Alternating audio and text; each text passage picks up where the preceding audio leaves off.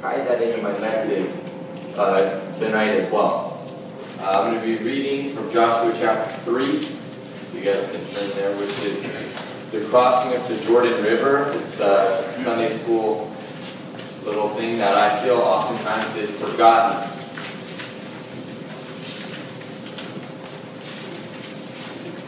Now to go through the whole chapter, but I only have three points I'm going to go in. But I believe Rod is also going to uh, be saying something on Joshua. So I'll read the whole chapter, and it reads, And Joshua rose early in the morning, and they removed from Shittim and came to Jordan, he and all the children of Israel, and lodged there before they passed over.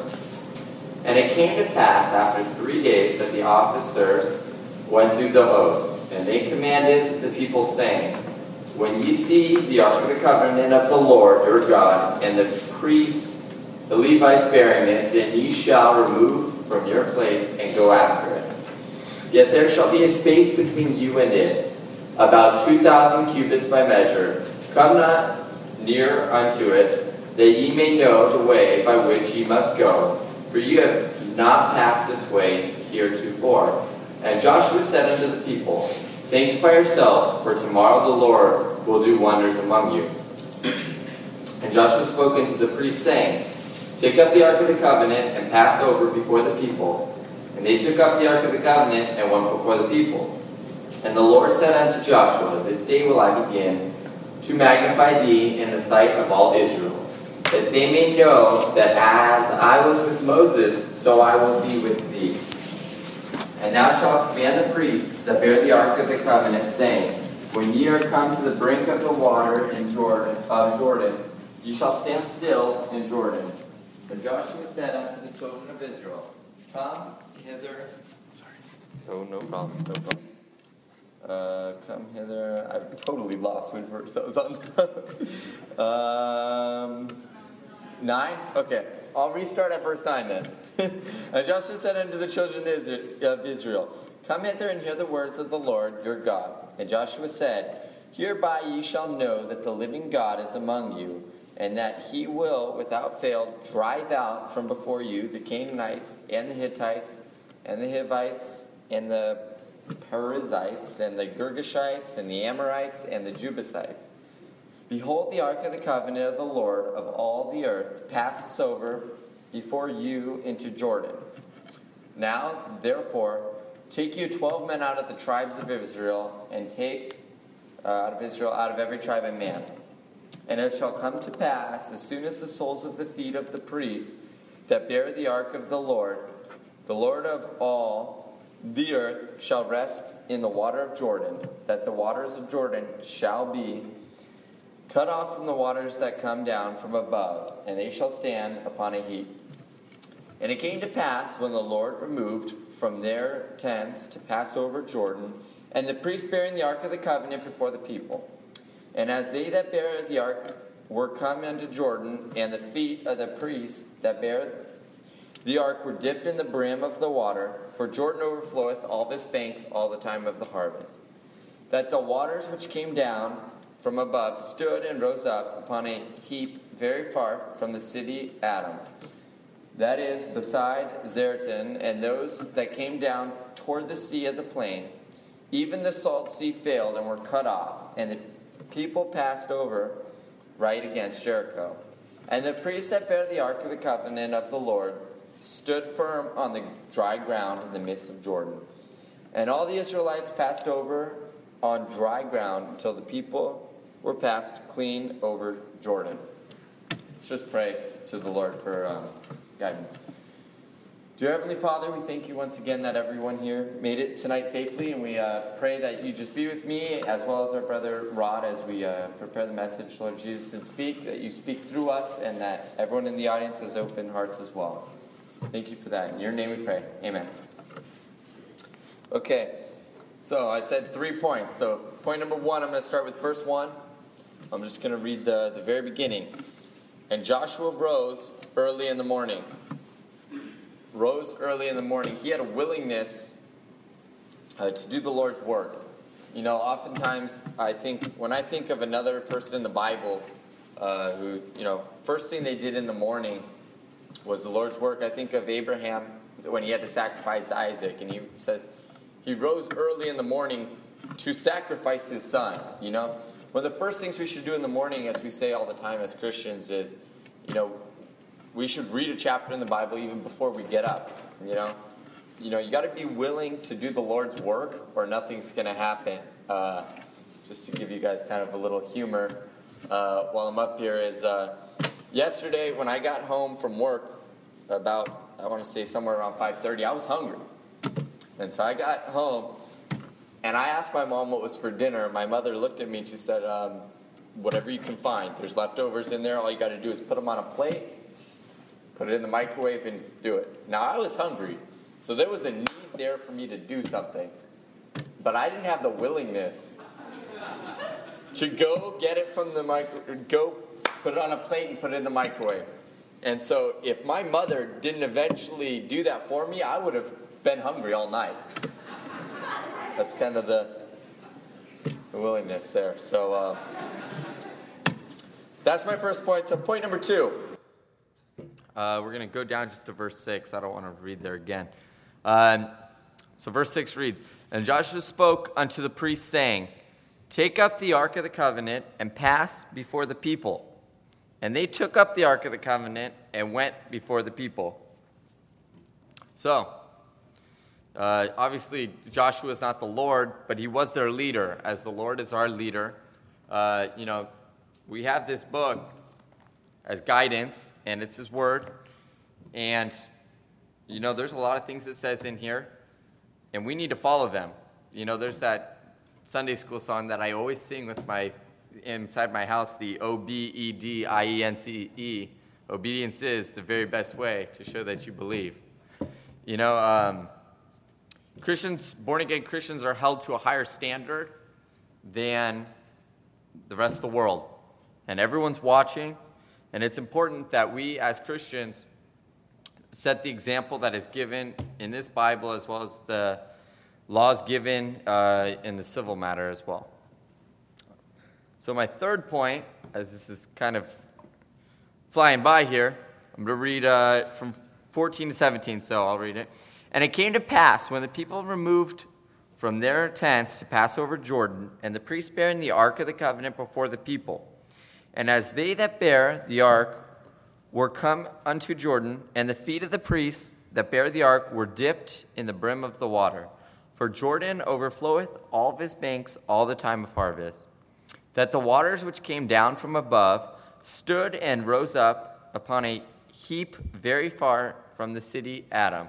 That is, beside Zaretan, and those that came down toward the sea of the plain, even the salt sea, failed and were cut off, and the people passed over right against Jericho. And the priests that bear the ark of the covenant of the Lord stood firm on dry ground in the midst of the Jordan, and all the Israelites passed over on dry ground until all the people were passed clean over Jordan. So, I kind of have two mixed in points in these last four verses, but you know, this was a harvest, as it says. So the river was flowing the fastest it would be flowing all year at this point. And so, you know, theoretically, these people probably could have waited a season and easily passed over this water, right? Now, just to give you a personal example, um, a couple years ago at Yosemite, I want to say it's roughly three years ago now. Um, I remember the water was flowing pretty good up at Yosemite, though. I wanted to pass from one side of Vernal Falls to the other side. And I know it's with Marius. I want to say Andrew McKay might have been there as well. But I wanted to go from one side to the other side. And now, Marius, who I don't believe is here tonight, um, not saved. I know we didn't pray before we did it. We had faith in ourselves that we could pass over from one side to the other side. Don't get me wrong, we did, but it was dangerous. You know, it was probably something we shouldn't have done, and if we were going to do it, we should have, you know, hopefully relied on the Lord as opposed to these people who had it way easier. It's just dry ground to pass this through this water, but you know, these people could have waited, as oftentimes a lot of people think that, you know, I want to get saved, but I don't want to do it now. I'd rather wait. You know, I said I was going to tie uh, the Agrippa passage in Acts 26 28 to my message today, and you know, if you don't accept him now, you don't know your last heartbeat. And that could be on the drive home after tonight or whatnot. But, you know, the time to do things is now. Um, just going along with those last four verses, um, the unbeliever has to take a leap of faith. You know, one uh, the example of that I heard from a different speaker, a pastor, um, about you know an unbeliever not being able to take a leap of faith that I find that I thought was very interesting, and so I'm going to use the same example. Is a lot of people say they can't have faith to do things now and then be repaid in the future, and so his counter example to that was, you know, everybody has to go to work, and you go to work for a week at a time, knowing, having faith in your boss that he will pay you after you work, right? But people can't have faith in the Lord now, knowing that when they die, they will go to heaven. I thought that was a very interesting point, that they can't use it in a personal level nearly as much. Also, this speaks to the believer as well. You know, you have to have faith. The Ark of the Covenant in this passage um, symbolizes Christ. We got to have our eye on the Lord throughout our days, keeping a distance, and then, you know, relying on Him to meet our daily needs. And that was it. And now I'll hand it over to Mr. Rod Chance. Thank you.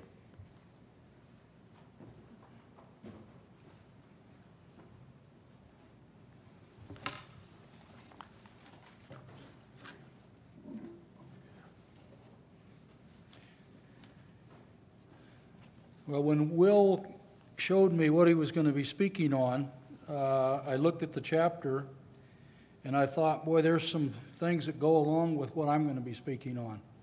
So, one of the worst things I think we can do is to step on a brother once he's been up here and had uh, discussed what he saw and what he gleaned out of Scripture. So, I'm not going to do that. We're going to take a different avenue, uh, just a few verses. But in verse 8, it goes along with the thought of where I'm coming from you shall moreover command the priests who are carrying the ark of the covenant, saying, When you come to the edge of the water of the Jordan, you shall stand still in the Jordan. No big deal there. Standing in the water, right? Shouldn't be a big issue. Verse 15 says, toward the end, Jordan overflows all its banks all the days of the harvest. That puts a little more light on verse 8. Stand still in water that is overflowing. Verse 17, where it says the riverbed was dry. Those are the three just I want to look at. Number one, how could anybody stand still in water that is overflowing? I have an experience that I've talked about a little bit before where I was in a flood control channel and I lost my footing. The water was only about two feet deep. This says, stand still in the overflowing water. Now, if we consider what we've seen on some of the floods back east, and when the water is overflowing, you might have 6, 8, 10, 15 feet of water. I was in two feet of water. Two feet of water is 21 pounds of pressure behind you. So these people are told to go stand in something that has at least 21 pounds of pressure. My thoughts are on what we know and what God knows. Bob talked about that a little bit today with um, uh, an omniscient God. He knows everything. I knew when I was swept down the river and got caught by a rope and I was bending over it, I knew I would die at that particular time. We were in the water looking for a kid who was floating. He'd floated at least three miles. We didn't know where he was at this point. I knew at that point I was going to die. Now, since you're listening to me tonight, it kind of lets you know how much we really know about our life and about what is going to happen to us. We don't know a lot. The uh, riverbed, also, when I was in it and when my feet were in it, there was about six inches of mud. It, we are told here that the riverbed was dry in verse 17. That is impossible. It's impossible for us to understand. It's not impossible for God to handle that situation. Now, one of the interesting things that it says in Joshua 3 5 is that God will pro- uh, provide a wonder tomorrow. This day they go in, the water stops immediately. Now, an explanation from some people is that there was an earthquake upstream. Well, if there was an earthquake upstream, that's fine. God could do that. But water would go down slowly, water wouldn't stop. The water bed, the riverbed, would be muddy, it wouldn't be dry. God did provide a wonder. He stopped the water immediately to where they could go through, just like in Moses' day. And the water bed, the riverbed was dry. From our thoughts, that's impossible. We don't know how that could have happened. God knew, and how did He know when they put their foot in the water that everything would stop? It's because it's God's timing. So, my thought on the chapter is to go into uh, looking at uh, the fact that God knows. God knew when they were going to put the foot in the water, God knew when the water was going to stop, and God knows how the water, uh, the riverbed, I don't know why I say waterbed, the riverbed was dry so that they could walk across it. I, for one, can give you the example it's impossible as far as we are concerned. As far as God is concerned, nothing's impossible because He knows all things. If we go to, uh, we'll turn to a few chapter or a few verses. Others I'm just going to read to you and write them down if you want, or listen to the tape later and look them up. But I'm going to give examples of what in Scripture God knows. Then we're going to go to the New Testament and uh, New Testament on, on God, but what Jesus knows, what we can give as an example there. In, you don't need to turn to this one, but Mark 4:22 says nothing is hidden from God. That's important. We need to remember that as we go through these uh, the study tonight.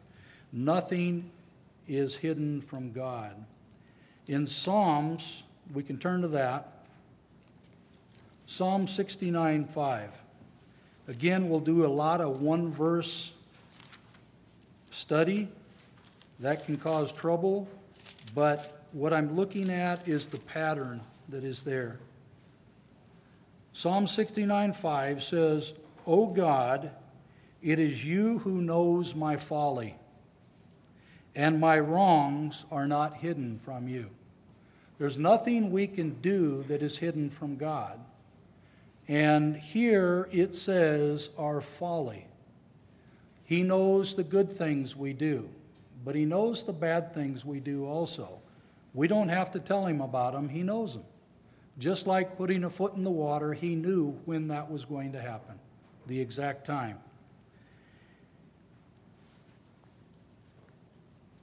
When we pray, and I've brought this up a lot of times on Wednesday night. Do we really think we're letting God know about a need that He doesn't know about?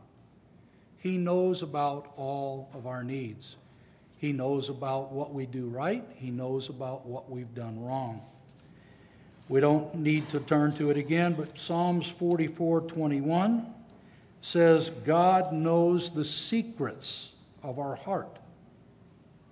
In Genesis 131, the reason he knows these things is because he made them. He made everything. He knows what's going to happen. Saw, uh, Genesis 1:31 says God saw all he had made and it was good. He knows what he created. It is good. Let's look at Genesis 2:17.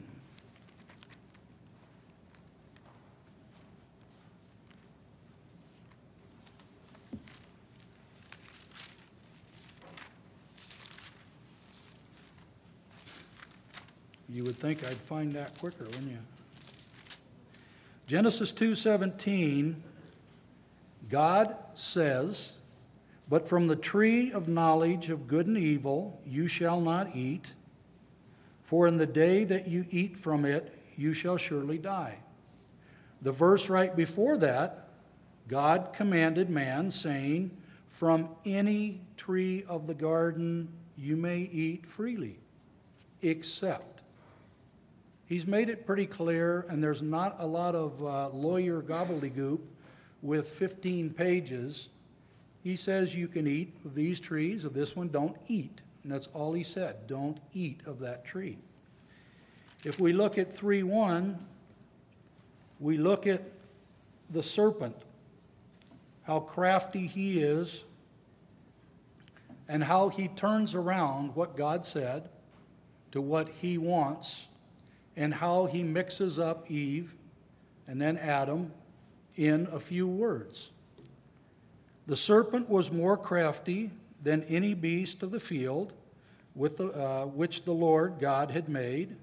And he said to the woman, Indeed, has God said, You shall not eat from any tree of the garden? The woman said to the serpent, From the fruit of the trees of the garden we may eat, but from the fruit of the tree which in the middle of the garden God has said, You shall not eat from or touch it, or you will die. We look at half truths. A half truth is a lie, a lie is a sin. If we're guilty of one sin, we're guilty of all sin. What did Eve say here and change? We can't touch it. God didn't say that she has added to what God said. We need to be very careful when we're going through Scripture, when we're witnessing with others, that we don't add to Scripture. Look at it, say it the way it is, repeat it, but don't add to that. Going through further in the story, we know that in verse 4, Satan goes against God and says, Surely you won't die. Adds a question. In verse 5, he says, You will be like God. So there's another half truth of here's what you need to do and don't do this, whatever. He's confused everything. Instead of going back and thinking what was said, they end up making a choice. Adam and Eve. Their choice is is God lying to us or is Satan lying to us, the, the serpent? They choose the serpent. With that, they gain knowledge that they didn't need to have. Life was pretty good for them. All of a sudden, in verse 8, they hear God coming. In verse 22, man has become like us, Lord Jesus Christ and God, with knowledge of good and evil, knowledge they weren't supposed to have. In verse 9, God calls out and says, Where are you? Do we really think that God didn't know where they were? Where are you? In verse 11, who told you you were naked? In verse 13, what is it that you have done? Questions, questions, questions. God knows the answers to these questions. But He's calling attention. What ends up happening is the result of sin is shame and fear. He or Adam immediately says, The woman who you gave me caused all this. He's not only blaming the woman, he's blaming God. The woman you gave me caused this. Eve talks about the serpent. Well, the serpent said in verse 13, so she's blaming someone else also. We don't, I see this at work or I saw it at work and the modern day situation, young ones do not take responsibility. Somebody else had to do it, somebody else has to pay for it, somebody else is responsible for it. There's nothing in the me, me, me situation. That started way back with Adam and Eve. Maybe it's something I just didn't see in the past, but it's definitely here now. Adam and Eve started it. It's your fault, God. Not my fault. Even though you told me and I changed it, it's your fault. The result of all this was in verse 24 man was pushed out, sent out of the Garden of Eden. In Genesis 4, we see more questions. Verse 9, God asked Cain, Where is Abel? He knows exactly where Abel is. He says, What have you done? In verse 10, God knows, but he's making an example of making a point here. God, uh, God says that Abel's blood is crying to him from the ground. He knows because the blood of Abel has already told him, plus, he knew what was going to happen anyhow with that.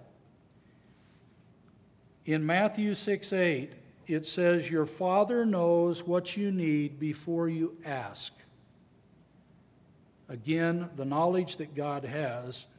If He knows these things, why should we have to go to prayer to pray that it doesn't happen? He knows it's going to happen. Why do we have to go to prayer? In prayer, we acknowledge our need and dependence on Him. We need to call these things to His attention. It recognizes and it makes us have more knowledge of what we've done, what we can see there. Turn to Matthew 9 4. Just there's many, many other verses that show what God knows. We're just going to touch on a few, and then the same thing with the Lord Jesus Christ. On Matthew 9 4, and Jesus, knowing their thoughts, knowing their thoughts. Uh, in this, in uh, 4 through 8, uh, in verse 8, they were amazed, they were awestruck at what they had seen. But we know that the scribes uh, declare man's or that Jesus declared man's sin forgiven, and they go after him with this. He didn't hear what they were saying, but he knew their thoughts. He knows what was going on. In 1225,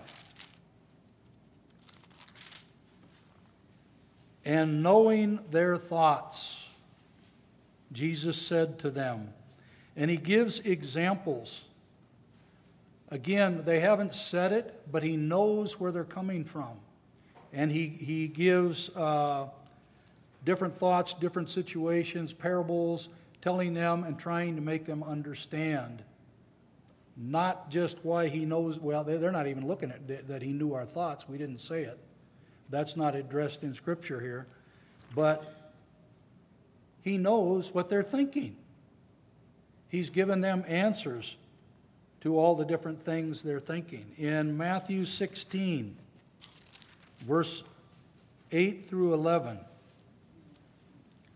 but Jesus, aware, again, he knows what's going to happen, he knows the situation, and he knows that the apostles are, even though they had just fed thousands from nothing, he explains the situation to them. Each time, the least amount or the lesser amount that God is given to work with, that the Lord is given to work with, he has more left over. So he's aware of their thoughts here. In Matthew 26 10. Again, I'm not going to get into a lot of depth. I'm just trying to get a point across of the knowledge of our Savior, the knowledge of the Father. 26:10 But Jesus again being aware having knowledge of what was being said by the disciples. In 26:21 as they were eating The Lord Jesus says, Truly I say to you that one of you will betray me. Knowledge of what was to come. He made a shocking announcement. All the apostles start, Is it me? Is it what? Going through asking questions. He knows who it was, and he makes the comment that truly I say, one will betray me. In verse 46, Get up, let us be going, for the one that betrays me is at hand. They're in the garden, they're talking. He knows without seeing that Judas and the group are coming. He is aware of everything that is going to happen. He's aware of the timing on it. In Mark 2 8,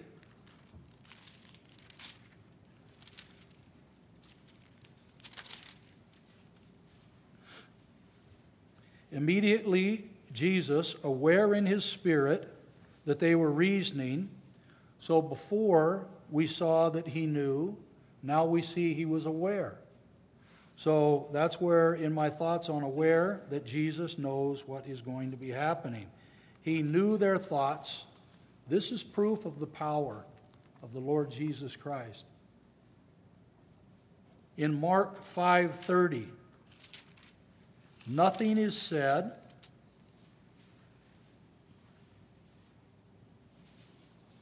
Nothing is said. Someone, the lady, touches his garment. And he says, Who touched me? Who touched my garment? He knows exactly who touched him. In 534, he says, Daughter, your faith has made you well. Go in peace. She didn't want to be seen. But the Lord, by calling attention to this, calls attention to her and what she did. He knew who touched her by someone touching a garment full knowledge of what is going on. In uh, rather than turn to it, John 6 61, Jesus is conscious that his disciples would be grumbling, complaining about what's going on. Here again, he has complete knowledge. He knows what his disciples were saying.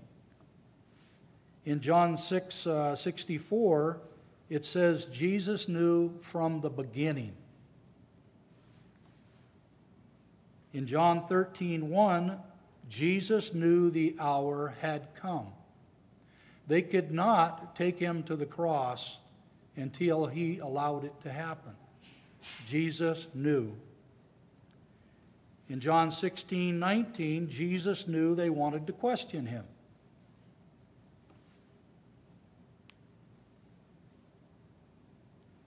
He read their thoughts.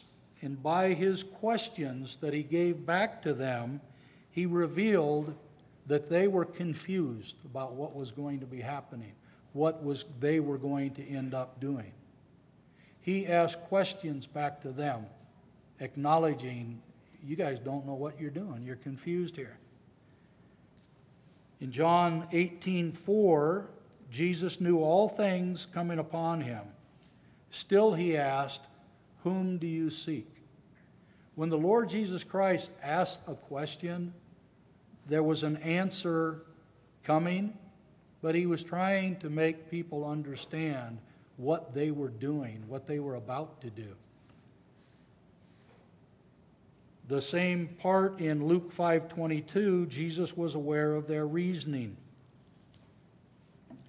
And then he says, "Where are you reasoning in your hearts?" Turn to Acts 1 24.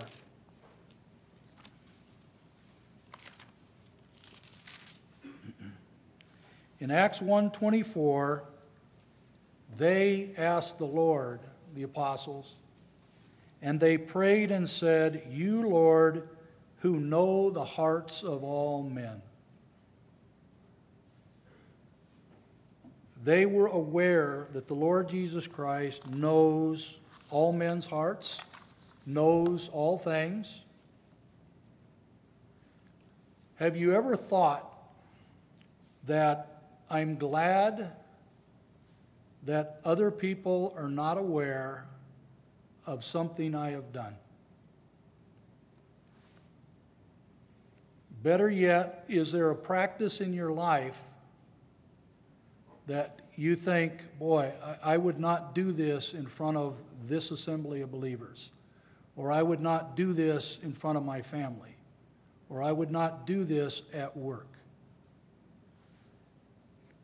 If that would be the truth, then you have said, I'm glad that others are not aware of something I do. Now, I'll, I'll give you one of my problems is driving on the freeway. I'm probably the best driver out there. And when they come in and cut me off or they do what, there's some bad thoughts going through my head. If Dave Dixon was sitting next to me in the, car, in the truck, I would try my best not to let the real me show up. We do things wrong. But you know what?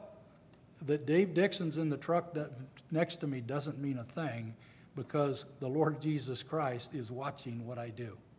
He knows all things. I can't hide it. I cannot hide anything from him. So, why would I be concerned about what a group of people would think of me in a particular thing?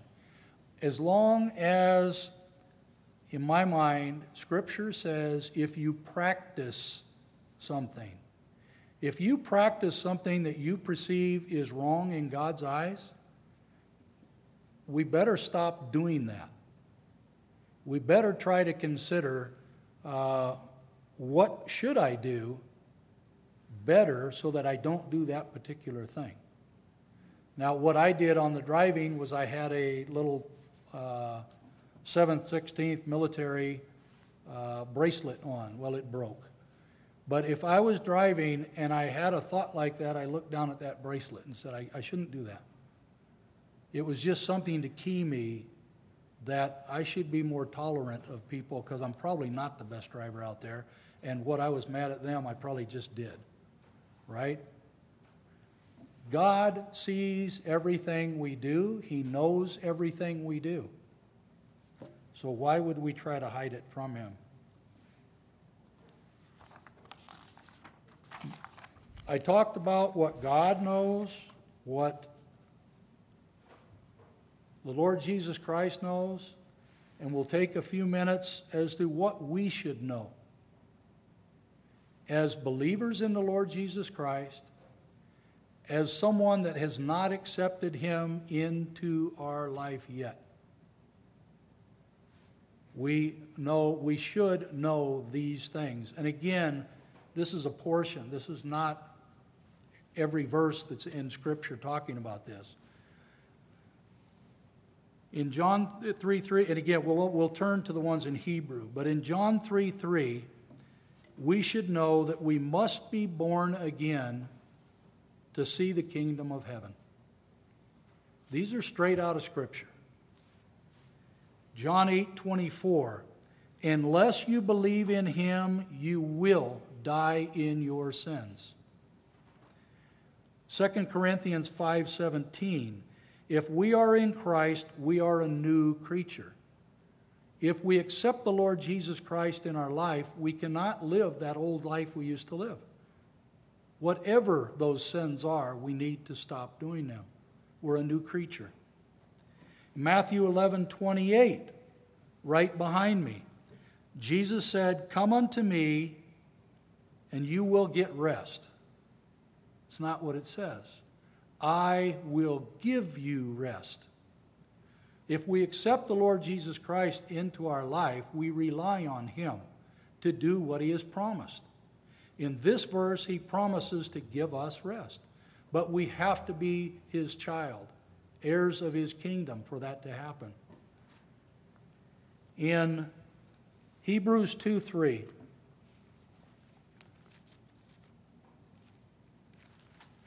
In Hebrews 2 3, it says, How will we escape if we neglect so great a salvation?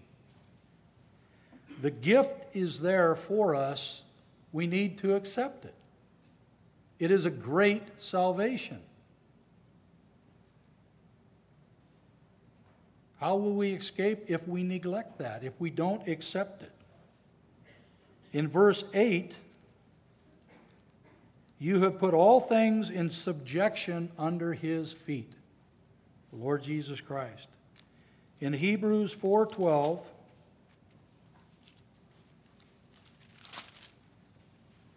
For the Word of God is living and active and sharper than any two edged sword, and piercing as far as the division of soul and spirit, of both joints and marrow, and able to judge the thoughts and intentions of the heart. Our heart is being judged continually about what we think, about what we do, and how we serve Him. If you're not saved, I want to give you just an example that we saw last Friday or last Friday. A relative of Dorothy Elliott's passed away. He was 69 years old. He was a hoarder. The house was absolutely packed, him and his mother. When they were cleaning out the house, they found a will. Within that will, out of all his family members, he left everything cars, house, everything to a nephew. One problem that will had never been signed, and it had never been taken to an attorney to be filed. His wishes and intentions mean nothing.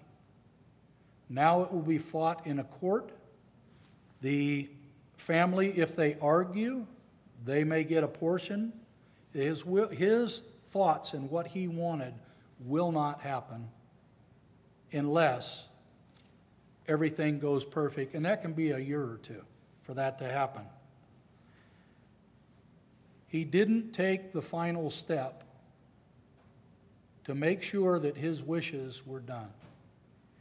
If you're here tonight and you have not accepted the Lord Jesus Christ into your life, and you walk out this door and something happens, this man had no idea he was going to be dead that night, but he was. He didn't take the last step he needed to do if we are unsaved and we don't accept the Lord Jesus Christ, I don't know when you will die. I don't know when I will die. I thought it was 40 years ago, and that didn't happen. I feel today I can live forever, and that's not going to happen. You know that I was with the fire department. I have been with many people as they took their last breath on this earth. Some had a period of time that they could make a profession of faith. Others, they had one breath and it was over. If your thought is, you know what, I think this is true. I think the Lord Jesus Christ did what the Scripture says and I want him to be in my heart. Unless you've taken that final step and accepted him, then you're just like this will that was never signed. It doesn't mean anything. When we meet him and he says, I never knew you, it's because he never knew you. You didn't take the last step. In Matthew 24 36, it says that God knows the end of time for everyone. He's the only one that knows. We don't know. In fact, let's look at that real quick. Matthew 24 36.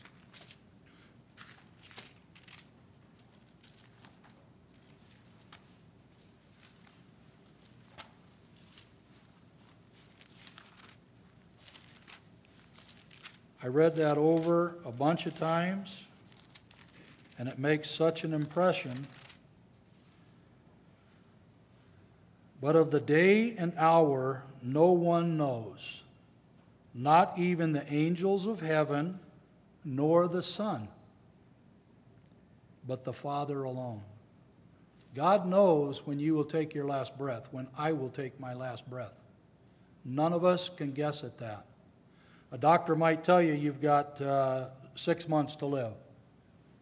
Maybe you do, maybe you don't. God knows when our time on this earth is over. Uh, this morning, Jeff brought up three verses that I had to close out, but I think it's important to look at. You don't need to look them up. Most of them you know these verses. John 3:16, for God so loved the world that he gave us his son. But when we go on to verse 17, Jesus was not sent to judge, but to save the world. He came so that we can make that decision to accept him as our Savior. And 18, he who believes in him is not judged. He who do not, does not believe has been judged already. He has not believed in the only begotten Son of God. If you have not made a decision to accept the Lord Jesus Christ as your Savior, you have made a decision to reject Him. Verse 18 tells us that. A sober thought that we don't know our last hour, our last minute, our last breath, but we have made a decision if that time comes and we haven't accepted the Savior. Let's pray. Our Heavenly Father, we do thank you for the time that we have tonight. Even though the air conditioning was out, we appreciate, Father, that you've brought us together here tonight. If there is one that is not saved, Father, we pray that we have touched something in their heart. We know that a decision has to be made for the Lord Jesus Christ to accept us into his kingdom. We thank you, Father, for Will for the work that he put into tonight. And I just thank you that he is always one to say yes when he is asked to speak. We thank you, Father, for the time that we have at this assembly, that there are so many young men that are willing to get up here and to share their thoughts on Scripture. What a blessing that is. We thank you, Father, in the name of thy Son, the Lord Jesus Christ. Amen.